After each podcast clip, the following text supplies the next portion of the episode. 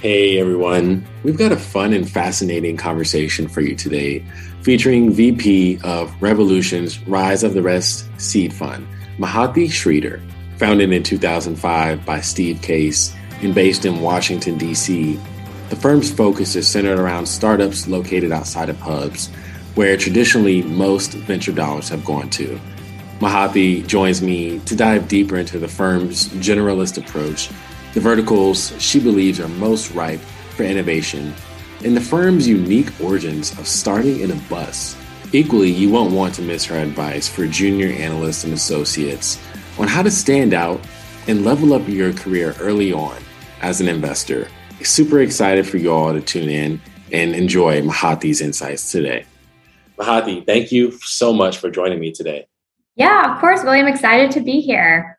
Awesome. I love it. Well, let's let's dig in a bit here. Would love to, you know, understand um, you know, what you do at Revolution, the thesis of the fund, and then I would love to give our listeners some context on you and your background a bit. Yeah, for sure. So, Revolution is an organization that was previously founded by Steve Case, the founder of AOL. Within Revolution, there's actually three separate funds um, that have their own investment theses that different teams are investing out of. So I sit on Revolution's Rise of the Rest seed fund. So we're the earliest stage of investment that comes from the Revolution family. Typically, we're investing into companies raising anywhere from two to eight million dollars, and we participate with initial checks anywhere from like 250K up until a million. What's really important to note though is that we aren't leading rounds or taking board seats typically or, or setting terms. So we're very much a co investor. Um, we like to use the phrase catalytic co investor. So really serving as those super nodes for many of our investments that are across the rest. And much like our name alludes to, Rise of the Rest, we are specifically investing in US based entities outside of Boston, New York, and San Francisco. Really, really passionate about empowering founders to build what they want to build, where they want to build it. And that was ultimately what helped us build out this thesis and kind of differentiate ourselves on this very increasingly crowded stage in venture capital. Going to your second point, kind of like my background and, and how did I find my way to this fund? Um, I'm from North Carolina, grew up in Raleigh, Durham. Um, I'm a very proud Tar Heel, so go UNC, go Heels, and uh, started my career in investment banking, actually down in Atlanta where you are. Realized I didn't really want to grow up to be an investment banker and, and wanted to find a space that I felt really really excited about, really passionate about. Stumbled into this program called Venture for America. Much like Rise of the Rest, they have a mandate where they work with recent college graduates to place them in startup ecosystems across the US, primarily secondary and tertiary ecosystems. And through that program, I was placed in Charlotte and basically worked with through my two years to help launch a VC fund in that ecosystem, specifically focused on early stage fintech. And for me, that was the first experience where I saw the impact that early stage venture dollars can have on a new growing ecosystem. They empower founders to get access to capital resources that they would otherwise have to hop on a plane to go to New York or SF to get access to. It also helps bring together the community to help support the founder. And so for me, that was just, you know, a great introduction into the the impact that venture capital can have, and also seeing how it can have even greater impact in a place like Charlotte, North Carolina. Um, from there, I leapfrogged a little bit, bounced over to a different fund called Bull City Venture Partners, also in the Southeast and in North Carolina. Um, expanded my own personal aperture as an investor outside of just fintech into more enterprise SaaS. And still, though, something that I had seen like pretty common throughout my time investing at this point was that founders still put a huge value on New York and on San Francisco and just like these really robust ecosystems. And so I ran a personal experiment, went to business school with the idea of really becoming a part of the New York or SF based ecosystems to understand what's so appealing, why do founders constantly and consistently flock to these places, and how can we recreate that in other markets and through that went to columbia and while i was there i worked with primary venture partners which is an amazing fund that focuses primarily on empowering founders within the new york city ecosystem they have a very robust platform still at the earliest of stages and for me, that's where I saw it. It's really serving as a connective node, really being able to bring your community together and add value for the founders. Yeah. And so for me, through that time, that's where I was able to connect with the Rise of the Rest team. The thesis made a ton of sense for me, and I've been working with them ever since, trying to bring that same community, being such a super node for our founders, just being able to drive impact to them and their overall ecosystems that they're a part of through our fund. Yeah, I love that. And it sounds like you've had an array of immersive experiences throughout the early part of your career. And now you're at Revolution. You know, as you think about Revolution's thesis a bit more, you know, what are the the areas that you all are focusing on most in terms of verticals? Are you all geographically agnostic, things like that? Yeah, for sure. So we're definitely a place first investor. So really emphasizing the rest, investing outside of Boston, New York, and SF. But what's really cool that kind of stems from that is that we're true generalists. Mm-hmm. So we're able to tap into a lot of different market segments and a lot of different cities and geographies across the US are really famous for being very good at certain parts of the industries. So, take Atlanta, for instance, payments is super, super hot right now. Supply chain and logistics is also coming up there, as well as in like Chattanooga. Um, we've seen a lot of health tech coming out of St. Louis, coming out of Nashville, as well as like the RDU regions. And so for us being able to be true generalists, we're able to tap into all of the opportunities across these um, various geographies. And then also like build our network strategically to continue to empower our founders that are working in all of these different vectors. I love that. You, you all are focused on the rest. And I think exactly. that's such a cool thesis. And so we have some context on Revolution's thesis, the areas and verticals they like to focus on. But what about you personally? I'm sure you know you've been in venture for some time now. Curious if you have a, a personal affinity for some particular spaces or verticals that you just are extremely passionate about. Yeah, for sure. Honestly, I I feel like whatever space I'm interested in is constantly ebbing and flowing, changing with the types of deal flow that I'm getting, where the market's moving, and just like generally my curiosity. So, again, thankful to be at a true generalist fund that affords me the opportunity to float around across different industries. Um, presently, I've been spending a ton of time in access to care and the care economy um, as we become more comfortable in hybrid environments, as telehealth becomes more mainstream. I'm constantly thinking about how we can both like improve access to care to different parts of the country, especially specialty care to different parts of the country that had previously had to travel hours to get access to into their homes through digital formats, increasing just the general reach of specialist care, as well as as we think about the care economy so, thinking about aging in place, thinking about how the demographics here in the United States are shifting, we're trending older. So, how can we continue to provide the care the network and the community to empower folks to feel like they have everything they need where they need it. Affordable costs. I think that's ultimately where it's coming back to is efficient and affordable access. And so thinking through how technology can really help push the limits there. So that's kind of one space. And then another space i've been spending a ton of time as well is in future of work and what that looks like. And not necessarily for your large enterprises, but also for your small and medium sized businesses, for your main street businesses. How is technology continually going to impact and drive for better innovative processes? more efficiencies in all of these types of business models how are you know covid and post pandemic tailwinds going to further drive and change consumer habits? And how are you going to consistently evolve and stay competitive in an increasingly digital market? And so these are kind of all questions and, and parts of the market that I'm currently diving into. Um, and, and there's a ton of really great opportunities out there for each of them. Yeah, yeah, I think that's great. You know, the, the US has an increasingly aging population. And so yeah. there's a huge need for innovation to deliver care as a lot of people now are focused on in-home care, longer going to centers, to nursing homes. Aging in place, right? Yeah. So there's, there's huge opportunity for innovation there. And then future of work, I think that that's really self-explanatory. That's been such a hot space. So now our listeners know what, what type of deals to send to you. And yeah, yeah, please do. Yeah, that's awesome. And so, you know, kind of transitioning a bit here, where we're still, you and I both are at the early parts of our career as investors in the venture world. And so, curious, do you have any practical, intangible tips um, for analysts and associates who are just launching their venture careers on how they can be truly impactful to their team and equally the the founders that they're meeting and working with within the portfolio day to day?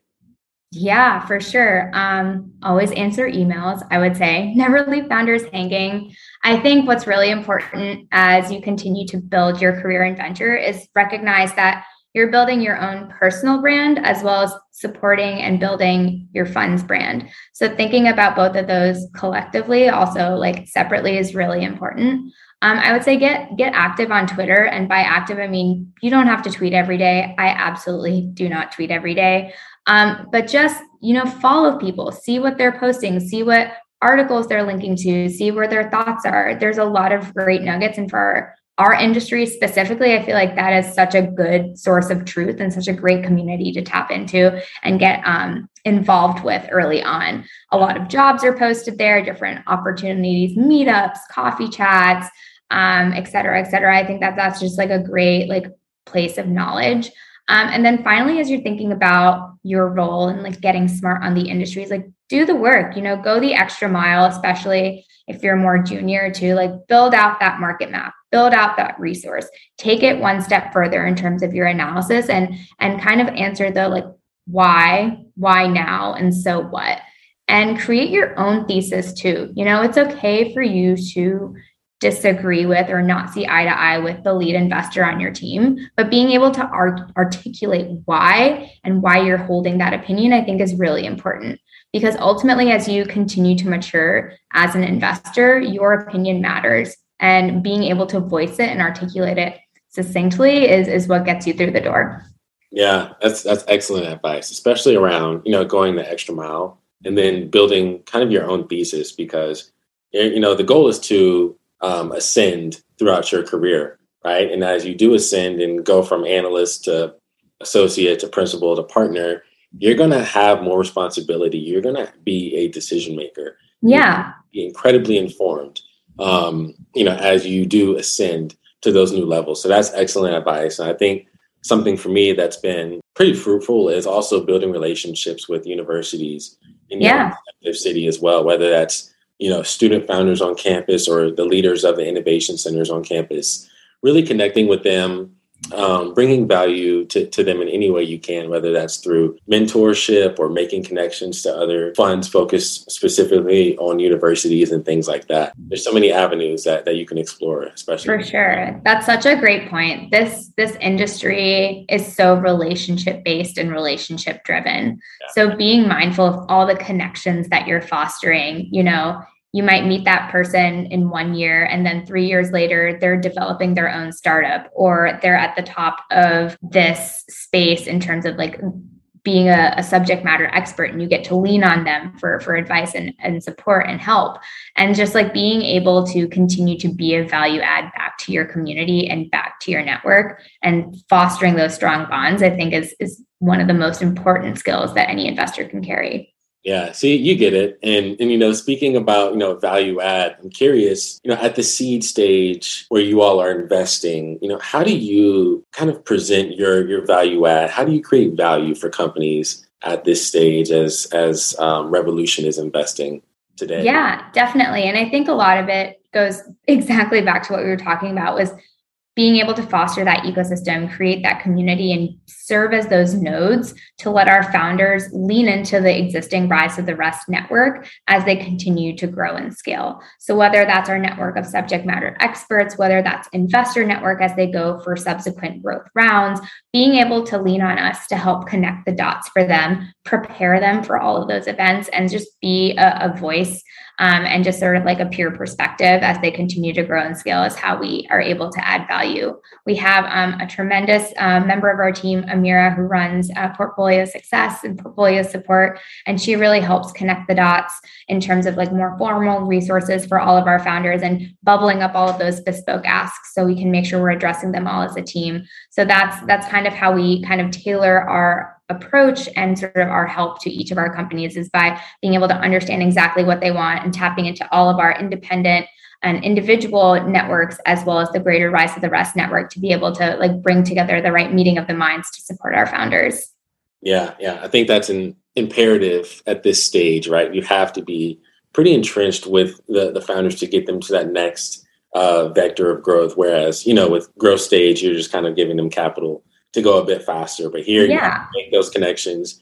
You have to really, really be up, you know, sometimes late with the founders on the phone, thinking through customer conversations, contracts, things like that. So, yeah, it's very much like um, stage dependent, right? Being yeah. at this earliest stage, like you said, like seed, early series A, many times product market fit isn't a thing yet. So just being able to be a voice of reason as the founding teams are working through how they want to establish that, coaching them that it's okay to fail. It's okay. Not everything is going to work and being able to know what plan A, plan B, plan C is and how and when to execute on all of those to continue towards that path of growth. Um, always critical. Yeah, so true. And you know, transitioning a bit here, there's you know the the the markets right now, public markets, are certainly being affected by the macroeconomic turmoil going on with interest rates and um, you know the the war in Ukraine. But you know, how are you all seeing that impacting early stage venture markets, whether that's at valuations or just the, the general market as a whole? Yeah, great question. So I've been thinking a lot about this and kind of trying to juxtapose it against what I've been seeing with deals and just generally the conversations I've been having with some other investors in the space. And I think what we've been seeing right now is there's a lot more pressure on later stage fundraising. So A's, B's, and beyond, just because there's a little bit more of the valuation is tied to different growth metrics. And those growth metrics are ultimately benchmarked to public market comps. And we're seeing that the markets are kind of all over the place these days. And as a result, we're starting to see investors be a little bit more conservative in how they're pricing deals, a little bit more conservative in how they're allocating their capital. Um, I we're starting to see, at least in my experience, a little bit of that at, at the earliest stage, so at the seed stage. But because valuations are priced so differently here, I, I'm not seeing as much in terms of like the valuation price in and of itself, but a little bit more in terms of like deal frequency and volume. I would say deals are slowing down in terms of announcement to like actual close. Whereas, you know, through the end of last year and even through like summer and fall of last year, deals were just popping off like really, really fast, um, very much a breakneck speed. So it's just definitely been a calming bit. And I think that's people becoming a little bit more anxious about what could and may happen. But I haven't necessarily seen any large impact on valuations just yet. Yeah, that's interesting. Yeah, we're we're kind of seeing the same thing and just, you know, market compression, a bit more of valuations being slightly more conservative and then like you mentioned deal cadence as well. And so kind of kind of piggybacking off of that, are there any trends that you see taking shape you know, throughout the first few months of 2022 or that you anticipate will take shape um, throughout the remainder of the year that you can kind of speak to that you're excited about or founders should be cautious about or investors should be cautious about? Honestly, I feel like it's still a little bit of, of the wild west in terms of like what industries are going to like really explode and become big. Um, always tracking Web three and and diving into the metaverse. I feel like most investors are, are sort of like tapping into that trying to understand exactly what their position is trying to understand exactly how how they want to invest what their strategy is there. And me personally i'm constantly like reading up and trying to get smart in terms of like what my personal thesis is on that space. Um, i think it is an election year. So we're going to see a lot of focus politically, um, kind of changing hands, kind of seeing, you know, where student loans are going to net out. And I think riding on those political tailwinds, there'll be a lot of different conversations in different industries that'll bubble up as well.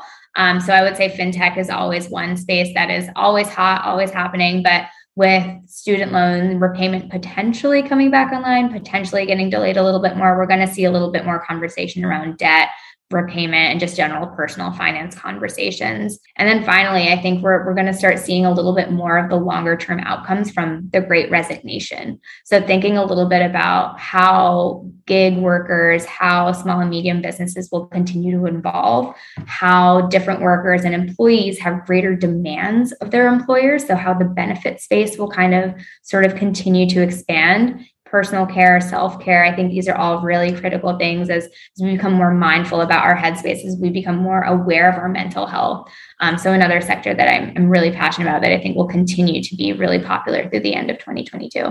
Yeah, I love the point of you know what we're going to see from the great resignation right now. We know talent is incredibly hard to find. Yeah. Um, for some of the most qualified and well-paying jobs, um, talent is still difficult to find, and that's kind of underpinned by a shift to the creator economy and mm-hmm. a shift to entrepreneurship. People are starting to kind of work for themselves a bit more and leaving the corporations, leaving the tech jobs, um, which is leaving a lot of um, unfilled roles. So a lot of lot of lot of things going on, a lot of moving parts in yeah. this this interesting economy that we're in. And you know, we're almost at the end of Q1 here in a few days. And so, you know, what's what's exciting for the rest of the year in terms of revolution? You know, I know there's typically a bus tour. Is there going to be another yeah. bus tour going on this year? Oh, great, great call out. Yeah. So we often joke born from a bus tour. Rise of the Rest was originally founded based on bus tours that we did throughout the US. Um, and we would hold pitch competitions um, in each city that we visited. The jury's still out whether or not there'll be a bus tour for 2022. So stay tuned and hopefully you'll see some news from us on that front. But the Revolution team more broadly, we're back on the road. So we're, we'll be in cities all across the US holding different events, meeting up with our um, portfolio companies as well as our co investors. Um, we spent time already in places like Austin and Dallas and New Orleans um, and Bentonville, Arkansas. So we're just going to continually um, continue to visit all of the cities that we, we love near and dear, as well as new, new geographies for us too. Um, I know personally I'll be spending some time later this year in Omaha, down in Atlanta, in the Raleigh Durham area, out in Seattle, as well as in Portland, Maine. Um, so really, really vast geo coverage there, but um, really excited to, to be back on the road and actually back in the ecosystems that that we love to invest in. Yeah, I love it. I, I was just on the road this week as well, and it's great to kind of see things opening back up and, and actually seeing people in person.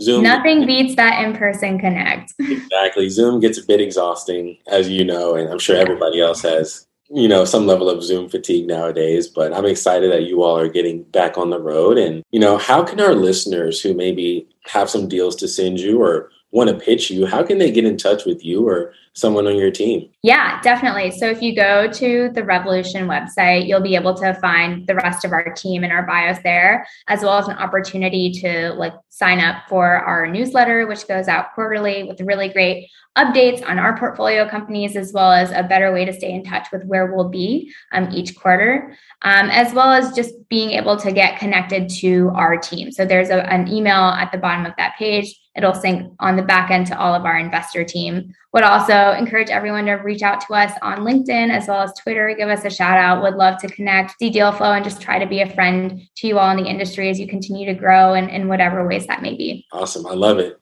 Well, Mahathi, this was such a, fascinating and insightful conversation for me and our listeners. So I'm excited to have this episode go live in a few weeks and looking forward to, to kind of seeing you out maybe in the ecosystem a bit more here. Yeah, would love to actually meet in person. Uh, definitely will sync up when I'm in Atlanta next. For sure. That sounds great. Thanks, Mahathi. Cheers. Yeah. Cheers. Have a good one. We're thrilled to have you as an Atlanta Startup Podcast listener. To help you get the most out of the experience, let me invite you to three insider opportunities from our host, Valor Ventures. First, Want to be a guest on this amazing show? Reach out to our booking team at atlantastartuppodcast.com. Click on Booking. It's a no brainer from there. Are you raising a seed round? Valor definitely wants to hear from you. Share your startup story at valor.vc forward slash pitch. Are you a woman or minority led startup? Valor's sister program, the Startup Runway Foundation, gives away grants to promising startups led by underrepresented founders. The mission of the Startup Runway Foundation is connecting underrepresented founders to their first investors. Startup Runway finalists have raised over $40 million. See if you qualify for one of these amazing grants at startuprunway.org. You can also sign up for our next showcase for free there. Let me let you go today with a shout out to Startup Runway presenting sponsor Cox Enterprises and to our founding partners, American Family Institute, Truist, Georgia Power, Avanta Ventures, and Innovators Legal. These great organizations make Startup Runway possible. Thanks for listening today and see you back next week.